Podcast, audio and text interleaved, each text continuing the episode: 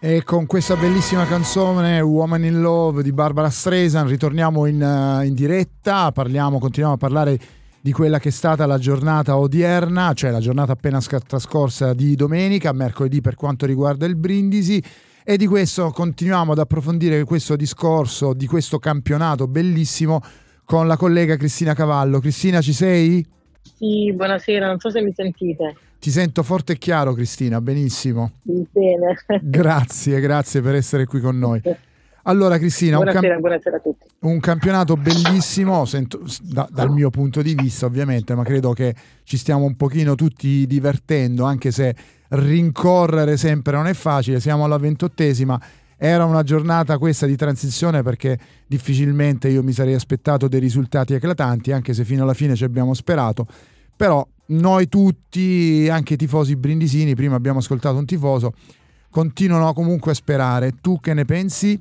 Beh, è logico, sarebbe da folli non sperare dopo quello che è stata la prestazione ultima di Barletta e soprattutto eh, sarebbe eh, da folli non sperare, visto anche il distacco in questo momento c'è tra Brindisi e le altre squadre che insegue, vale a dire il Nardò e il Cavese tutto si eh, definirà secondo me dopo gli scontri diretti l'auspicio dei tifosi del Brindisi dell'ambiente bianco-nero è quello che ehm, ovviamente questo possa avvenire prima con una frenata brusca della Cavite che però al momento sembra, sembra non voler mollare, non voler eh, cedere il passo visti tutti eh, i gol e le vittorie che eh, da grande squadra porta a casa anche insomma, sul gong eh, molto spesso oltre il novantesimo.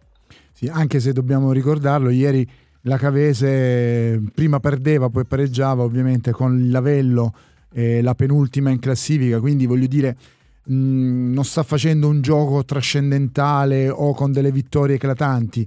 Eh, viaggia sempre borderline sul filo del rasoio, mm, però questo dobbiamo dirlo Cristina quello mi conforta Beh, un assolutamente po'. sì, in realtà, in realtà la Capisa non ha mai fatto queste vittorie eclatanti, è stato l'andamento di tutto il campionato dei campani, quello di vincere un po' come dice qualcuno di corto muso e di vincere all'ultimo minuto, però è anche un segnale che dobbiamo cogliere da cronisti, da giornalisti, quello della Cavese e comunque al di là di quello che è potuto mancare nella spettacolarità, nelle, nei tanti numeri dei gol segnati, eccetera, è in testa alla classifica e non molla nonostante riesca a vincere, come dicevi tu, sempre in maniera risicata le gare. L'importante comunque, come sappiamo, è vincerle e non di quanto si vincono. E la Cavese ha rispettato purtroppo per il Brindisi certo. e per le inseguitrici fino a questo momento questo andamento.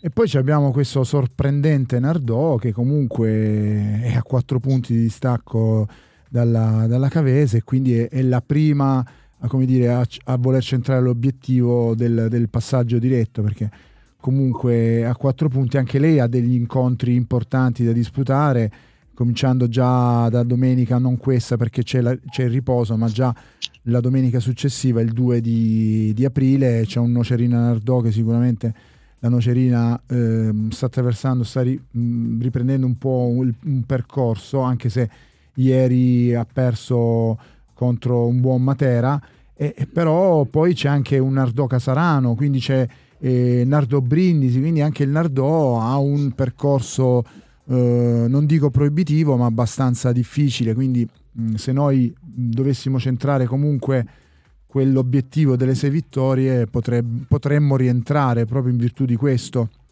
Allora, partiamo dal fatto che il Brindisi deve vincere tutte Minardò da, dal suo canto è, non è sorprendente, nel senso che, o meglio, è sorprendente ma non è una sorpresa, nel senso che ha un allenatore vincente, ha un ottimo organico eh, che sta disputando un grande campionato. Eh, io credo che anche Nardò ovviamente avrà gli scontri diretti da affrontare, uno tra tutti quello con il Brindisi, ma dovrà giocare anche ancora con il um, Casarano. Quindi e con il Casalano. Quindi ehm, il Casalano bisognerà capire quando gioca con Gardò se sarà già matematicamente playoff, insomma, eh, e quindi avrà quello stimolo in più ancora per eh, giocare il tutto e per tutto in quella gara.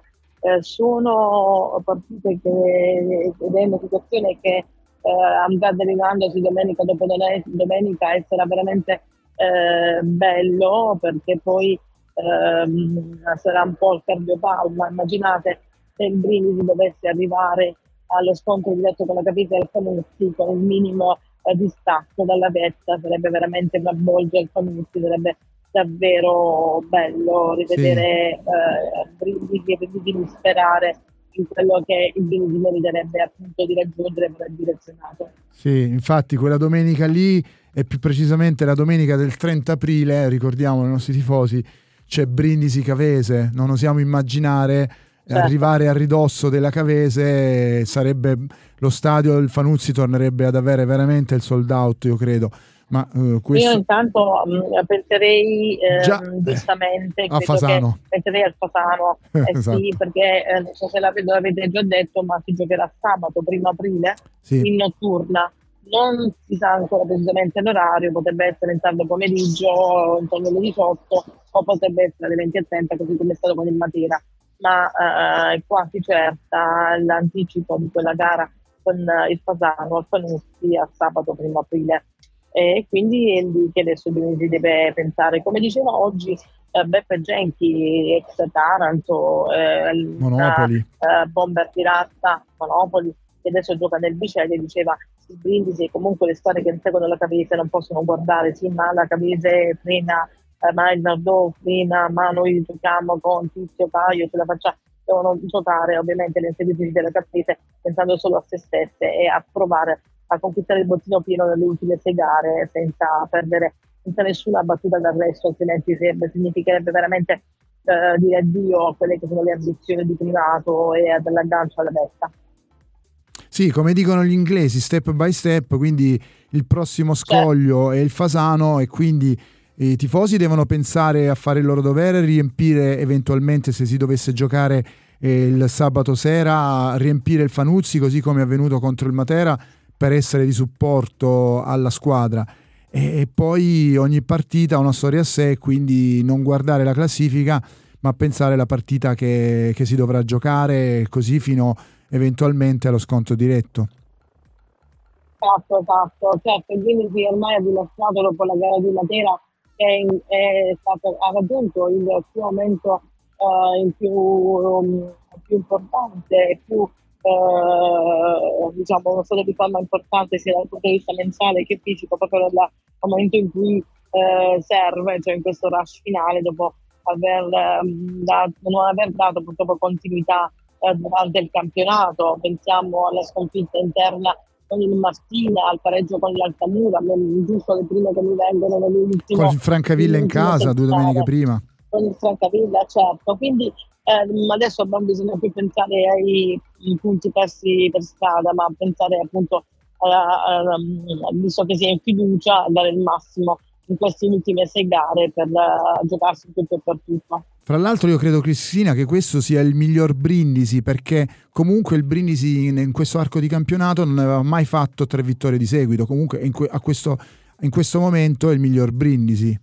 Sì, io credo che questo sia il miglior Brindisi, quello che tutti avrebbero voluto vedere durante l'arco della stagione, ci ho messo un po' più di tempo per carburare, probabilmente diciamo che quella, quella scossa che si è avuta con l'esonero di Danucci e poi il suo rientro dopo 48 ore ha fatto acquisire consapevolezza a questa squadra di quello che può fare e che, che avrebbe potuto fare e che può continuare a fare. È una squadra che gioca con sicurezza ormai, senza più paure ehm, e questo appunto la sta portando a ottenere questi risultati. Un, l'ultimo, l'ultimo appunto quello conquistato a Matera, eh, scusa, con il Barletta, a Barletta vincendo 4-1 nel sì, eh, si sarebbe mai potuto immaginare una gara eh, di, quella, di quel calibro con una vittoria così netta su una diretta concorrente al primato, un Barletta che ha disputato un ottimo campionato, eh, eh, veramente un grande campionato che invece è stato veramente eh, così trattato quasi da cencio eh, da questo brindisi eh, per molti in maniera inaspettata, per altri Cristina. in maniera insomma, meritata. Sì. Cristina, eh, abbiamo parlato dello stress che no, anche oggi tu in trasmissione, perché ti ho seguita un po', dello stress delle inseguitrici. Sì. Ma tu, per esempio, credi che le altre squadre, vedendo un Brindisi così importante, così forte, battere in casa del Barletta, il Barletta 4-1, tu credi che abbia messo un po' di ansia, un po' di paura alle altre? Um, non lo so, um, probabilmente la Cavese sì, perché la Cavese la vedo quella più in difficoltà, tra virgolette, dal punto di vista proprio, eh, cioè mm, sì è vero che sta vincendo, come abbiamo detto prima, ma sta arrancando anche da un po' qualche settimana. E magari il passo falso potrebbe arrivare più facilmente. Non credo che questa cosa possa accadere per esempio a Nordò, dove c'è una grande mentalità soprattutto da parte dell'allenatore, eh, che con la sua professionalità e la sua esperienza eh, e anche da molti dei giocatori eh, sono ovviamente non si sentono consapevoli di quella che è la loro sì, mh, ma poi il Nardò non era partito per capacità. vincere quindi non ha nulla da perdere il problema psicologico secondo me ce l'ha più la Cavese assolutamente esatto esatto sono d'accordo con te Bene, allora, siccome il, il, 2 aprile è un po' ancora lontano, mh, mm, comunque noi certo. ogni, ogni, in ogni mia trasmissione facciamo dire agli ospiti, lanciamo sempre un appello, quello di riempire sempre più numerosi il Fanuzzi perché eh, il Fanuzzi pieno con una curva gremita può essere davvero il dodicesimo uomo in campo. Assolutamente sì, eh, ricordo ancora una volta al 99% giocherà uh, sabato 1 aprile in notturna, non abbiamo ancora l'orario preciso, essere, potrebbe essere 18 o 20 e 30.